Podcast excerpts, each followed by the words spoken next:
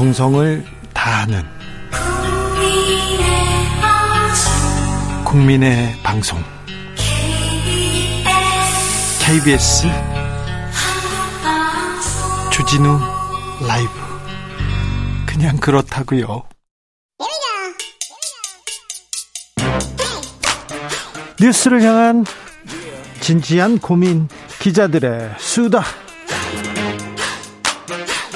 라이브 기자실을 찾은 오늘의 기자는 은지옥이요. 시사인 김은지입니다. 오늘 준비한 첫 번째 뉴스부터 가보겠습니다. 네, 성범죄자의 반성문 대필 업체가 성행하고 있다라고 합니다. 반성문은 제가 잘 씁니다. 사실 제가 잘 썼어요. 학교 다닐 때도. 반성할 일이 많으셨나 보죠? 어, 계속 반성문을 써오라고 해가지고. 네. 아, 음, 그, 근데 애국가 4절까지 100번 써오라고 이건 너무 싫었어요. 그런데 반성문을 좀 제가 대신하면 안 될까요? 이런 얘기 해가지고 제가 깔끔하게 잘 썼습니다. 그런데 법정에서 잘못하고 나서 반성문 쓰는 거 그거 말하는 거죠. 네, 진행자가 썼던 그 반성문과는 좀 차원이 다른 정말 실제적인 범죄에 관련된 반성문이라고 할 수 있는데요. 네. 이런 것들을 직접 쓰지 않고 이제 대필업이 성행하고 있다라고 하는 보도들이 나오고 있는데요. 실제로 이제 살인, 성범죄, 폭행 등 이런 대부분의 범죄에 대한 양형 기준에 있어서 네.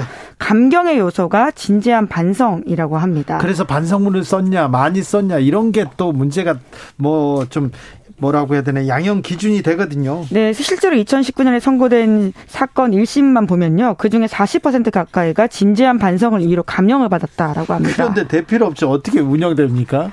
네, 이제 이것들을 악용하고 있어서 문제가 되는 건데요. 진짜 자기가 하는 게 아니라 돈을 주고 가짜로 반성한 척 한다라고 하는 것인데 현직 문예 창작가 출신 작가 등이 모여서 반성문만 대피를 전문적으로 하는 업체들이 성행하고 있다라고 보도가 나오고 있는데요. 그런 업체 가 있다고요? 네, 실제로 포털 사이트에서 검색만 하면 꽤 많이 나옵니다. 그런데 반성문 가명 이거는 조금 판사님들 다시 생각해야 됩니다. 아니 판사님들 앞에 가면 잘못했어요. 죄송합니다. 이렇게 얘기하죠. 다시는 안 그러겠다고 얘기하지 않습니까? 네, 실제로 이제 A4 용지 두 장 분량의 대필 반성문이 6만 원 정도 한다라는 시가가 있다라고 하는데요. 아, 두 장이 6만 원? 네, 이제 그런 식으로 자기 죄를 이제 6만 원이면 깎을 수 있다라고 하는 것은 굉장히 문제가 된다라고 볼 수 있고요. 네. 그래서 이러한 지적들이 꽤 나오고 있습니다. 국회에서도 관련된 법이 발의된 상태라고 하는데요. 형사소송법 개정안에 있어서 이러한 법관이 양형을 참작할 때 피해자 의견을 좀 듣도록 하게 하겠다라고 하는 것들도 지금 검토되고 있다고 합니다. 네. 네. 반성문 썼다고 이렇게 깎아주는 거, 형량 깎아주는 거, 이거는 좀 다시 한번 생각해 볼 때. 네, 악용이 많이 되고 있다라는 지점이 있죠. 진짜 반성하는 분이 있을 수도 있는데요. 네. 이런 것들을 좀 막아야 되는 지점들이 점점 커지고 있습니다. 예. 반성하라고 차라리 차라리 법정에서 이렇게 물어보면 좋겠어요. 이렇게 이렇게 해서 어떻게 생각하시는지 조현수님께서 반성을 판사한테 하고요. 용서도 판사가 해주고요. 피해자는 없죠. 아, 네. 그렇기도 하네요. 다음 뉴스로 가보겠습니다. 네, 골프 접대 의혹을 사고 있는 헌법재판관에 대한 수사가 진행되고 있습니다. 이영진 재판관 말이죠? 네, 공수처가 지금 하고 있는 사건인데요. 공수처 수사 3부가 이 재판관 골프 접대 의혹과 관련해서 압수물에 대한 분석 마무리했다. 이렇게 밝혔는데 수사가 되고 있는데 이영진 재판관 지금 업무 보시나요? 네, 이제 그렇기 때문에 여러 가지 논란이 있는 상황입니다. 네. 실제로 이제 이 사건이 이제 지난 몇 달 전에 나왔었는데요. 그때는 이제 코로나19로 확진됐다라고 하면서 잠깐 자리를 비켜나 있다가 네. 8월 12일부터 재판 업무에 복귀를 했거든요. 그리고 지금도 헌재가 활발하게 공개 변론을 하고 있는데 오늘 헌재가에서 뭐 또 중요한 일이 있었죠. 네. 검수완박 관련해서 한동훈 법무부 장관이 뭐 출석하기도 했고요. 네, 지난주에는 또 국가법과 관련되어 있는 공개 변론도 있었고, 저 과거에는 사형제 관련된 공개 변론도 등도 있었는데요. 여기에 이제 참여했다라고 하는 부분들이 좀 눈에 띄긴 합니다. 아무래도 수사를 받고 특히나 이제 직무와 관련돼 있는 부분에 있어서의 수사를 받고 있는데 이렇게 업무를 계속하는 게 적절하냐라는 비판도 나오고 있긴 하거든요. 네. 이제 어떤 의혹이냐면요. 이 재판관이 지난해 10월 달 소송 중이었던 사업가 A씨로부터 골프와 식사 접대 받았다라는 의혹인데 이 모임 이후에 이제 이혼 소송 이야기를 이제 사업가 A 씨가 꺼냈다라고 해요. 그러니까 이제 해당 재판관이 가정법원에 아는 부장 판사가 있는데 도와주겠다라는 취지의 주, 말을 했다라고 당사자는 주장하고 있습니다. 네. 그리고는 이제 변호사를 통해서 500만 원과 골프 의류 보냈다라고 하는 것인데요. 네. 이에 대해서 해당 재판관은 식사를 같이 하고 골프를 친 건 맞다. 하지만 좋은 변호사를 선임해 소송을 잘하라 이런 말만 했지 재판 도움 주겠다고 말한 적이 없다라고 부인하고 있습니다. 구체적으로 가정 부분에 있는 부장 판사 얘기를 했다고 지금 한 당사자는 또 얘기를 하고 있으니까. 네, 이제 물론 이제 또 현금과 골프류에 대해서도 전혀 아는 바가 없다 이렇게 부인하고 있습니다. 자, 그런데 공수처가 수사는 좀 잘 하고 있습니까? 이 어, 어떻게 되고 있어요? 네, 공수처는 계속 인력이 부족하기 때문에 수사에 대해서는 여러모로 아쉽다는 지적들을 계속해서 받아오고 있는데요. 그럼 비판 계속했습니다. 네, 이 사건의 디테일들은 좀 지켜봐야 되겠지만, 근데 문제는 수사를 하더라도 기소를 못하는 상황이라고 합니다. 그렇죠. 네, 공수처법이 좀 급하게 만들어지다 보니까 여러 가지 입법 미비 사항이 있었는데 이 또한 그런 점으로 보이거든요. 공수처법이 현재 있는 것에 따르면 대법원장, 대법관, 판사는 수사와 기소 모두 할 수 있는데요. 헌재 소장과 재판관은 빠졌다. 있다라고 합니다. 수사만 할 수 있고 기소는 넘겨야 되는 상황이어서 이에 대해서도 좀 법 개정 작업이 필요하다라는 지적도 이번 사건과 함께 맞물려서 나오고 있는 구멍이 상황입니다. 났네요. 네. 대법관, 판사 등은 공수처가 수사 기소할 수 있는데 헌법재판관은 할 수 없다고요? 그럼 검찰한테 기소를 맡긴다고요? 네, 공소 제기를 요구해야 되는 상황이라고 합니다.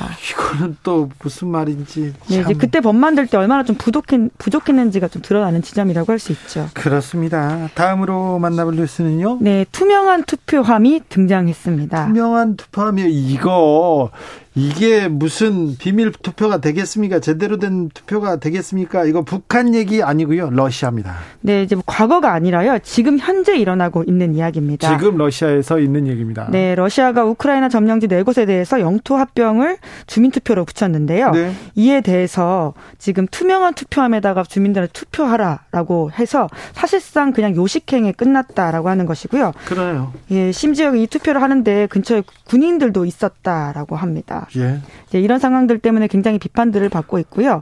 지금 근데 재미난 것은요.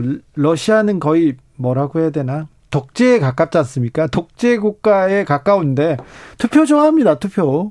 네, 이제 실제로 이제 과거에도 영토 병합을 할 때 2014년에 이제 크림반도 할 때도 주민투표 진행한 적이 있는데요. 그때도 굉장히 요식행위였다는 비판들이 있는데 그때 찬성률이 97% 가까이 됐다라고 해요. 러시아에서는 지금 강제 징집이 가장 큰 논란이죠. 네, 굉장히 큰 반발을 사고 있다라고 합니다. 심지어 이제 소수민족, 이제 그 나라 사람들에 대해서 굉장히 반발이 크다 보니까 소수민족을 동원하는 방식으로 좀 방식 그 꼼수를 쓰고 있다는 지적들이 영국 가디언에 나오고 있는데요. 그러니까 가난한 지역에 살고 있는 힘이 약한 사람들을 끌고 가겠다라고 하는 부분들 때문에 또 반발을 아주 크게 사고 있습니다.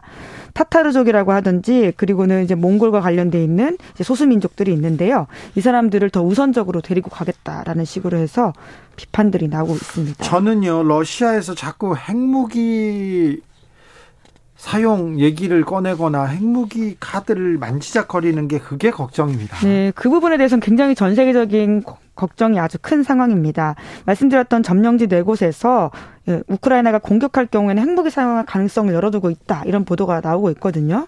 실제로 이제 푸틴 대통령은 관련해서 이제 모든 수단을 사용하겠다라는 식의 위협을 하고 있습니다. 당장 비판이 나왔는데 유엔 연설 총회에서 조 바이든 미국 대통령이 이에 대해서 핵 전쟁은 승자가 없는 전쟁이고 결코 일어나서는 안 된다 이렇게 반박을 하고 있고요. 젤렌스키 대통령도 미국 언론과 인터뷰에서 이에 대한 비판들을 아주 세게 하고 있습니다. 아, 그런데 돌발 상황이 좀 벌어지지 않기를 우크라이나 그리고 러시아에도 평화가 빨리 오기를 좀 기도해 보겠습니다. 기자들의 수다 시사인 김은지 기자와 함께했습니다. 감사합니다. 네, 감사합니다. 교통정보센터 다녀오겠습니다. 정현정 씨.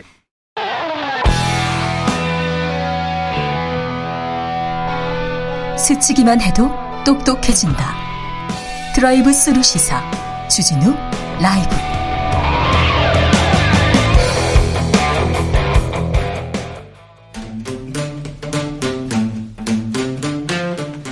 청년의 포부와 패기로 대한민국 정치를 새롭게 하자 청년의 시선 MG 세대가 말합니다. 요즘 정치 2030 청년 정치인 어벤져스 청벤져스 모아, 모였습니다. 자, 본인 소개하고 시작하겠습니다. 네, 안녕하십니까. 국민의힘 김용태 최고위원입니다. 네, 안녕하세요. 더불어민주당 전 비대위원입니다. 네. 김용태 최고위원. 네. 국민의힘에서는 대통령의 발언 어떻게 들었다고 합니까? 솔직히 말해 XX는 있었죠. 눈을 보고 뭐, 내 눈을 보시고 저는 예 XX 이 녀석들이라는 표현을 들었던 것 같습니다. 네. 하신 것 같고 처음에는 저는 그때 권지웅 비대위원하고도 이야기했었는데 바이든이라고 처음에 저도 좀 인지를 했었어요. 네. 근데 어쨌든 김은혜 홍보수석이 날리면이라고 이제 공식 브리핑을 하고 난 뒤에 이상하게 또 그렇게 들고 나니까 또 날리면이라고 들리긴 하더라고요. 네. 근데 뭐 뭐 바이든이냐 날리면이냐 이게 중요한 거 같지는 않고 그게 안 중요하면 그것보다 더 중요한 거 본질적인 것은 대통령께서 귀국하시면 네. 여기에 대해서 어쨌든 유감 표명을 전 하실 거라고 좀 봤거든요. 네. 또 그러니까 이 문제 본질은 대통령은 대통령다워야 하고 언론은 언론다워야 하고 국회는 국회다워야 했어. 것 같은데 조금 더 국민들이 바라는 것에 있어서 대통령께서 통 크게 어, 본인께서 어쨌든 어쨌든 국회를 향해서 이제 이 녀석들이라고 했던 건 맞는 거니까 여기 대해서 좀 유감 표명하시고 정쟁을 딱 끝내셨어야 하는데 네.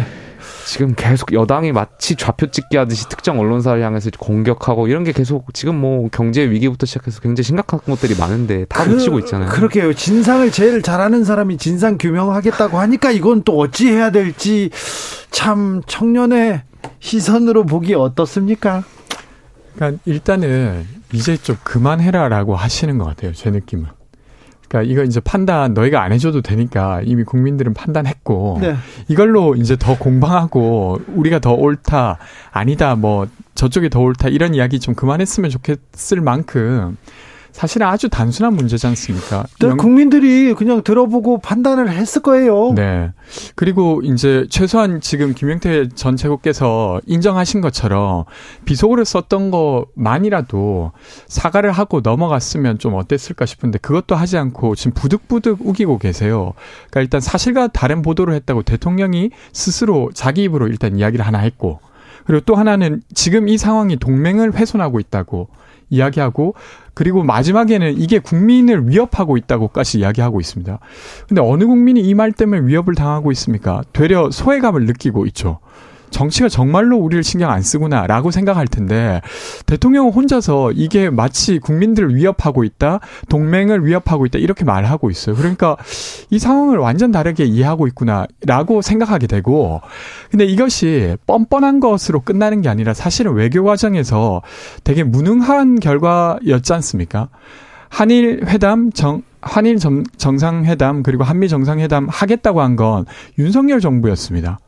그러니까 어, 국민들이 이거 못하고 오면 무능한 겁니다라고 말한 게 아니라 본인들께서 이미 성사가 되었다. 그래서 하고 오겠다라고 하니까 국민들이 기대한 겁니다. 근데 왜 안 됐는지 이런 게 충분히 설명되지 않고 있어요.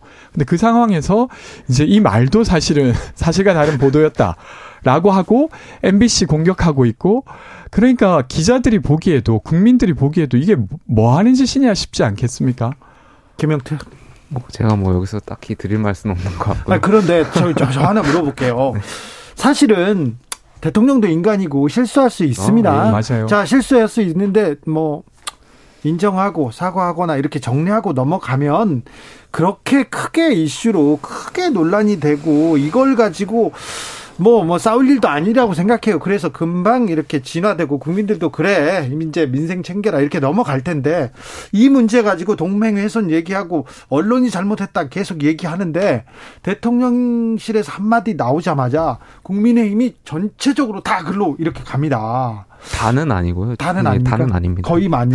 거의 좀 많은 많은 네, 사람들이 많은 그, 분들이. 그렇죠. 착착착착 가는 거 이게 도움이 안 될 텐데 이걸 국민들은 어떻게 받아들일까 이런 생각해 봅니다. 그러니까 지금 초선 몇 분, 세 분 의원이 최근에 SNS에 이제 뭐 바이든도 아니고 날리면도 아니고 이제 아 말리문이라고 했나요? 그래서 이제 SNS 글을 올렸던 것 같아요. 그리고 어떤 분은 또 XX도 아니다, 네. 비속어도 안 했다 이렇게 얘기하세요 또. 그러면서 특정 의원은 여기서 뭐 우파는 어떻게 들리고 좌파는 어떻게 들린다 이런 식의 표현을 쓰셨던 것 같은데 우파와 좌파가 귀, 가 다릅니까? 네, 다르다 이렇게는 좀 그러니까 처음 처음 들어봤어요. 저희가 지난 문재인 대통령을 제가 뭐 비판하려는 것도 아니고 사실 문재인 대통령이 잘 못했던 것 중에 하나가 어떻게 보면 국민들을 양분되게 했던 것에 있었던 거고 저희가 그렇게 안 하겠다고 이제 말씀드렸던 건데 어떻게 보면 지금 바이든이냐 날리면이냐 지금 국민들이 갈라치기가 되고 있는 것 같아요. 여기에 대해서 서로 어 비방하고 욕하고 이제 하고 계신 것 같은데 말씀하신 대로 대통령은 국가 원수잖아요. 그러면 어쨌든 대통령의 발언으로 인해서 이것이 시작된 거니까 여기에 대해서 어 사과할 건 사과하고 또 오해가 있었으면 여기에 대해서 국민들께 이해를 구할 건 빠르게 이해를 구해서 이걸 끝내서 국민을 통합시키고 이렇게 나갔어야 되는데 MBC한테 사과를 하잖아요. 언론이 사과해야죠. 그러니까 저는 여당의 일어나서 좀 안타까운 게 저희가 지금 국민의힘이 법원하고도 싸우려고 하고 있고 지금 언론하고도 싸우려고 하고 있고 언론도 이번 MBC뿐만이 아니라 지난번에 정진석 비대위원장 문자 공개된 그 사진 기자를 향해서 뭐 응분의 조치를 취하겠다. 저는 지금 일련의 과정들이 국민의힘이 이번 사태뿐만이 아니라 어, 여태까지 좀 보면 아 굉장히 뭔가 잘못 판단하고 오만해 보인다. 그래서 언론과 법원은 어쨌든 민주주의를 지키기 위한 최후의 보루고 또 저희가 대통령께서 자유연대를 강조하셨는데 한미 동맹은 가치 동맹이잖아요. 미국은 언론의 자유를 굉장히 중요시하고 우리 헌법에서도 헌법 21조에 언론의 자유를 굉장히 강조하거든요.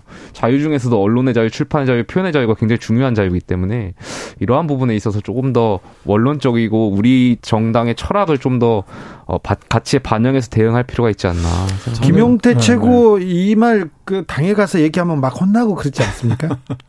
무섭습니다. 아, 네. 아, 저는 이게 전체로 두 가지 국면으로 보여요. 하나는 저는 지금 이 국면이 국민 갈라치기가 되는 상황도 아니라고 생각합니다.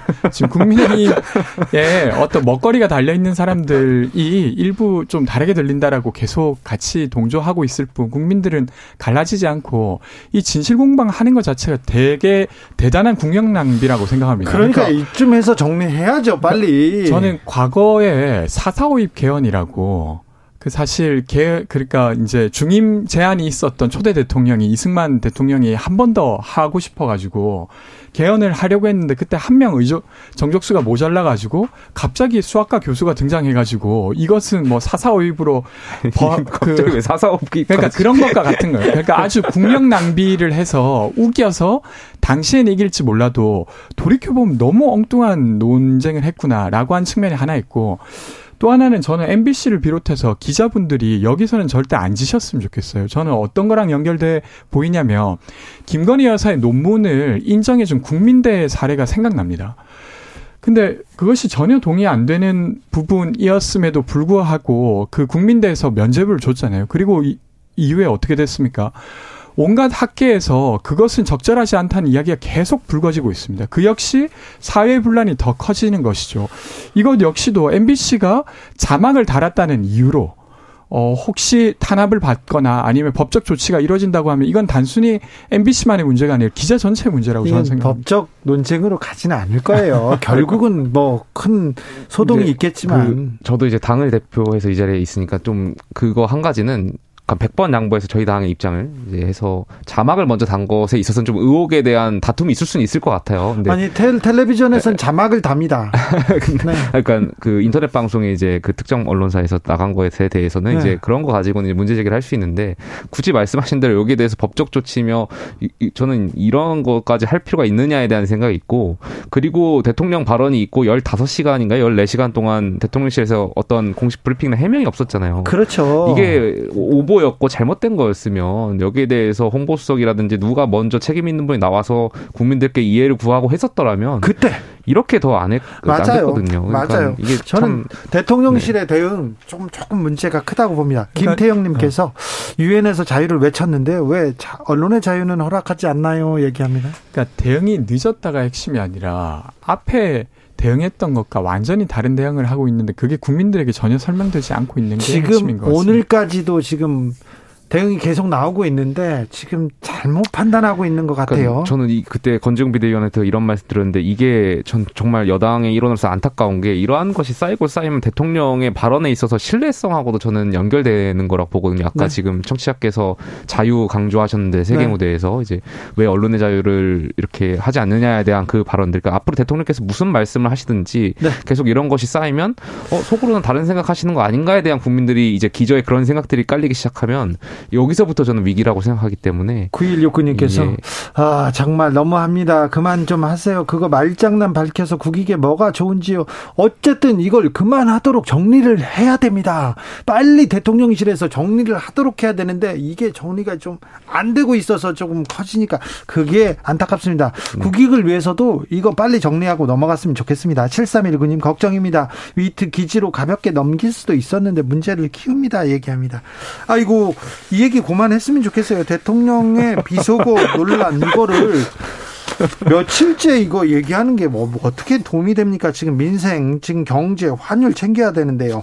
김용태 최고 민주당, 국민의힘, 정의당 청년들이 정치개혁 2050이란 모임 네네. 만들었어요. 어떤 모임입니까? 저희가 87 체제 이후에 민주화가 이제 많이 발전해 왔지만 지금 약간 좀 정체되어 있는 것 같아서 민주주의가 앞으로 30년, 그러니까 2050년을 대비하자라는 모임으로 이제 젊은 정치인들이 좀 뜻을 모으기 위해서 만나왔습니다. 그래서 매월 토론회와 차담회를 거쳐서 뭐 기후 변화라든지 저출산 연금 개혁, 뭐 정치 개혁, 폭넓은 의제 가지고 저마다 정당마다 답을 방법론에 있어서 다를 것이며 또 답을 찾지 못하는 사안들도 있을 텐데 이렇게 만나서 머리를 맞대고 대화 설득을 통해서 좀 이해를 좁혀가 보자라는 취지로 만나게 되었습니다. 저는 좋은 모임인 것 같습니다. 네. 저도 함께 해주세요. 네, 예. 지금 거리에 있는 분이 같이 하고 있어서 간접적으로는 듣고 있었는데 그러니까 이게 산업화 세대도 지금 살고 계시고 그리고 민주화 세대도 살고 계신데 그것 그 세대가 살았던 경험과 또 다른 세계가 막 펼쳐지고 있습니다. 근데 이것이 정치권 안으로 잘 못 들어오고 있잖아요. 아까 예를 들으셨던 기후위기에 대한 어떤 위기감도 다르고, 그 뭐 세입자로 살아가거나 프리랜서로 살아가는 데 있어서 소외감도 다르고, 그래서 이런 것들 잘 다룰 수 있었으면 좋을 것 같습니다. 네. 어떤 주제 지금 주목하고 있어요. 오늘은 이제 첫 번째 토론회였고요. 그래서 정치 개혁이라는 주제를 가지고 이제 장한대 총장님께서 발제를 해주셨습니다. 그래서 어좀 많은 분들은 지역주의 타파라든지 양당 구도를 타파하기 위한 이야기를 좀 말씀하셨고 저는 여기보다 좀 더 현실적인 공천 문제를 좀 언급을 했거든요. 네. 어 지금 권력이 권력을 계속 재생산하다 보니까 지금 국민의힘의 내용이라든지 아니면 대통령의 비서관 논란 가지고도 초선 의원들이 계속 방어막을 치는 이유가 저는 공천 문제에 있다라고 보거든요. 네. 왜 국회의원들은 국민의 상식과 어떤 괴리된 이야기를 할까? 결과적으로는 공천권이 당원과 국민께 없기 때문이거든요. 당의 그렇죠. 권력자에게 있다 보니까 이 논란도 그 거기서 네. 보면 좀 이해가 됩니다. 그런 것을 국민께 당원께 다시 돌려드리자라는 취지로 좀 이야기를 했습니다. 음. 외교부 장관 해임안 해임안이 국회에 좀 상정됐습니다. 민주당이 이게 주도했는데요. 이 부분은 어, 어떻게 보십니까? 외교부 장관 해임 건의안에 대해서? 뭐 민주당이 다수 당이고 민주당이 어쨌든 뜻을 모아서 처리하면 강행되겠죠. 근데 저는 그러니까 아까도 다시 똑같은 이야기인데 지금 이번 사태가 뭐 외교 참사라고 야당에서 말을 하고 있고 하지만 저는 그럼에도 불구하고 이제 비서관 논란과 별개로 대통령이나 어, 여당과 정부에서 많은 노력을 했었던 것도 사실이거든요. 이번 순방과 관련해서. 아, 그런데 그러한 것들이 좀 빛이 발했던 것 아닌가에 대한 생각이 있고 이게 과연 박진 외교부 장관의 경질까지 갈 사안이냐에 대한 생각이 있어서 빨리 대통령께서 이 문제를 좀 종결시켜 주셨으면 좋겠다 이런 생각이 있습니다. 저는 사실 비속어 논란 말고 사실 회담 결과에 대한 어떤 평가로서 일부 누군가는 평가를 지고 책임져야 된다고 생각합니다. 어떤 부분이냐면 결과적으로 성과가 없을 수도 있어요. 외교 성과라고 하는 게 당장 가지고 오는 게 아닐 수 있으니까요. 근데 그럼에도 불구하고 정부가 나서서 약속한 것이 있었습니다. 아까 앞서도 이야기 드렸지만 한일 정상회담, 한미 정상회담 성사되었다고 발표했는데 그게 안 됐어요. 그럼 되게 큰 일입니다. 근데 여기에 대한 어떤 평가가 있어야 되고 책임질 사람이 있어야 되는데 그 면에서 저는 좀 되게 중요하게 볼 필요가 있다고 생각하고요. 그리고 이제 어, 인플레이션 그 감축법 감축법 관련해서는 사실은 이걸 잘 인지하고 미리 대응하지 못한 것에 대한 책임이 일단 있습니다. 박진 외교부 장관에게는 그래서 이것까지도 다 포함해서 저는 좀 대통령께서 좀 숙고하실 필요는 있다고 생각합니다. 외교 라인이 조금 부족했다 하지만 어, 해임까지 가야 되냐 이렇게 김용태 최고는 생각하고 권지웅 비대위원은 아니다 사람을 정리하는 게 이렇게 인적 쇄신이 중요하다 이렇게 보시는군요. 내일 법원에서 국민의힘 이준석 전 대표가 제기한 가처분 신청 심리 진행됩니다. 어떻게 됩니까? 이게 또 메비우스의 띠처럼 그렇죠. 여기 들어가면 또 다시 왔네요. 네. 또 시즌이 또 와가지고. 네. 근데 저는 가처분이 인용될 이 얘기를 듣고 싶지 않아서 국민의힘에서 이 얘기 진짜 곤란해하잖아요. 이것 때문에 지금 다른 논란을 지금 잠재우지 않고 있는 거 그런 건 아니죠? 아, 닙니다 저는 근데 가처분 인용 가능성이 뭐 여러 언론에서도 가능성이 높다고 좀 봤는데 오늘 한 가지 더 본 것 같습니다. 가처분 높은 이유가 저희 정진섭 비대위원장께서 아직 제가 알기로 언론에 검색해 보니까 국회 부의장직을 안 내려놓으신 걸로 알고 있거든요. 다시 한번 확인해 봐야 되는데 아니 자기가 내려놓겠다고 했잖아요. 한번 확인해 봐야 되는데 언론에 아직 국회 부의장직으로 나오고 계시더라고요. 그러니까 아마 가처분 인용될 가능성을 열어두고 좀 지켜보시는 것 아닌가 이런 생각이 있어요. 자리 때문에 그럴까요? 저는 이게 지금 법원의 심리가 비, 비비대위 그러니까 비대위 상황이 잘 안 돼서 다시 비대위를 만들었다라고 이 상황을 인지하면 가처분이 인용될 가능성이 높다고 생각합니다. 왜냐하면 비대위 자체에 대한 근거가 없다고 봤기 때문에. 근데 그게 아니라 그 전에 비대위에 전혀 상관없이 다시 새로운 비대위를 꾸렸다라고 이 상황을 보면 저는 비대위 그 가처분 인용이 기각될 가능 가처분 신청이 기각될 가능성이 높다고 생각합니다. 왜냐하면 비상 상황이라고 하는 거의 규정 자체가 어떤 상식선의 비상 상황 이런 게 아니라 당원 당규에 의한 비상 상황이잖아요. 근데 어쨌건 이 새로운 비대위가 만들어질 때 기준으로 보면 당원 단계에 의해서는 비상 상황이 맞았습니다. 그렇다 보니까 이 상황을 어떻게 인지하느냐가 핵심적이지 않을까 싶습니다. 그래요. 내일 어떤 결과에 나오는 결과가 나오느냐에 따라서 또 국민의힘은 또 근데 내일 혼란이. 결과가 안 나오지 않을까요? 심리를 뭐 하자마자 뭐 바로 마음이고 나오는. 아무래도 근데 네. 저는 재판부가 어떠한 결정이든지 좀 빨리 결정을 해주셨으면 좋겠어요. 지금 여당이 붕터 있어가지고 인용이든 기각이든 또 당내 구성원들이 이번에는 진짜 법원의 판단을 다 같이 좀 수긍하고 왜냐하면 정치적으로 해결했어야 되는데 지금 모두가 다 거부한 상황이잖아요. 그래서 사법 판단을 통해서 빨리 이 문제가 해결됐으면 좋겠습니다. 네, 근데 결론이 나와도 또 할 거 아니에요, 법적으로. 어? 언제까지 그럴 거예요? 당대표 임기 끝날 때까지. 자, 국민의힘이나 민주당이나 가서, 어이구, 네. 환율이 심상치 않다. 금리 어떻게 하나 그런 얘기는 잘 안 하죠. 저희 뭐 민생특위라든지 이런 곳에서 많은 이야기를 하고 있죠. 왜냐하면 아무래도 전 여당이고 지금 네. 환율 문제라든지 뭐 지금 전 세계적으로 달러 문제가 굉장히 심각하기 때문에. 그런데 언론 대응팀을 꾸렸더라고요. 뭐 MBC 관련해서 말씀하신 건가요? 그러니까 이게 그래도 대통령이 어쨌든 밖에 나가서 국회의원들 이 녀석들이라고 하는 판에 이 네 XX라고 어, 떻게 이제 이게 협치가 잘 되겠습니까? 최소한 거기에 대해서 유감 표명을 빨리 하고 지금 이제 국제적 상황이나 국내적 상황이 참 어렵다 이렇게 힘을 모아야 될 때인 것 같습니다. 거기에 있어서 윤석열 대통령의 역할 역시 저는 크다고 봅니다. 네, 네. 잘하겠습니다. 네. 네.